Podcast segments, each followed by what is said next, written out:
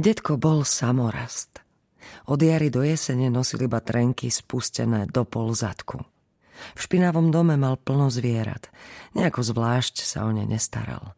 Občas im na dvor vyhodil konzervu. Otvorená, neotvorená, ideš.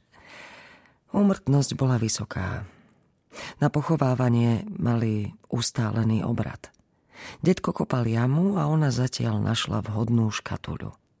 Sestra ju vystlala látkou, detko uložil neboštíka a truhlu vložil do zeme. Pomodlili sa nad ním, aj si zaspievali. Už ma obklúčili smrteľné stony úzkosti záhrobia, samozrejme. Keď bol hrob hotový, išli do krčmy. Na kar.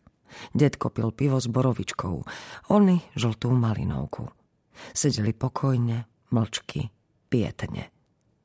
Na prázdniny s ním sa vždy tešila.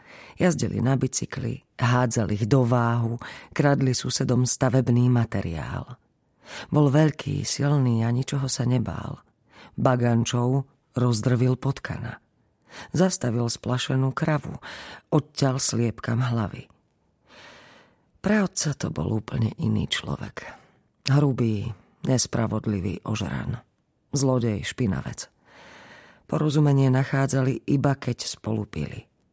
Sedeli pri ohníku, opekali klobásky, objímali sa a vyspevovali. Napí se, synáčku, napí, napí se z hluboka, možná, že takhle do roka, tady už nebudeme.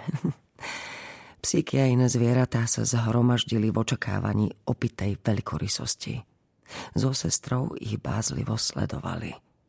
Vedeli, čo príde, Skôr či neskôr si začnú vyčítať staré kryjúdy. Nikdy si mi v ničom nepomohol. Všetko som si musel vydobiť sám. A čože si si také vydobil? Že si komunista?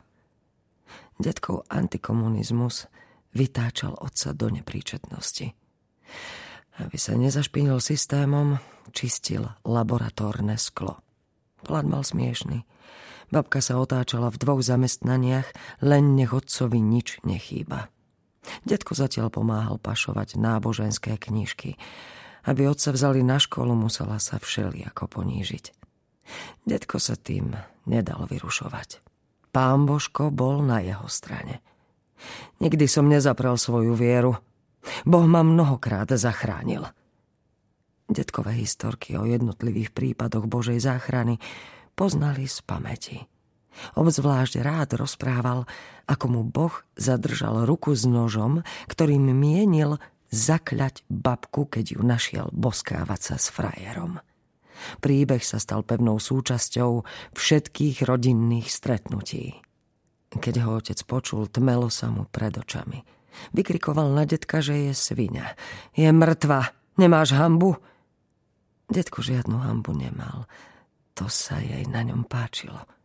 Urážky po ňom klzali, reči nevnímal, za každých okolností si išiel svojou cestou.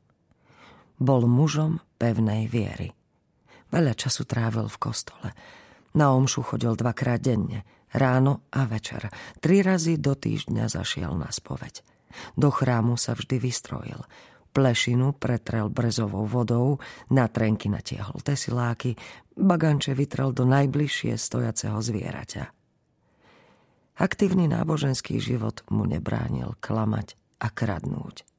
Pri cestách vlakom tvrdil, že majú pod 6 rokov, bez ohľadu na vek. Ak spolucestujúci niečo nechali na sedadle, okamžite to zbalil do tašky. Keď sa vrátili, o ničom nevedel – Museli ste to zabudnúť niekde inde. Svoje počínanie vnímal Jáno Šikovsky. Železnice sú bohaté.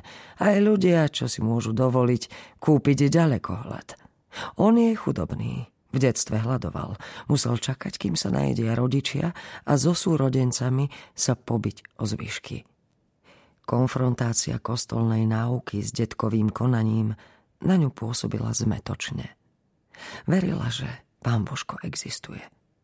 Ale vole ako čudne. Sestra sa pred detkom oddávala náboženskému vytrženiu.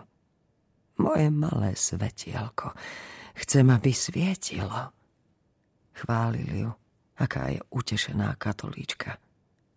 Nejako ich otec. Nezna Boh.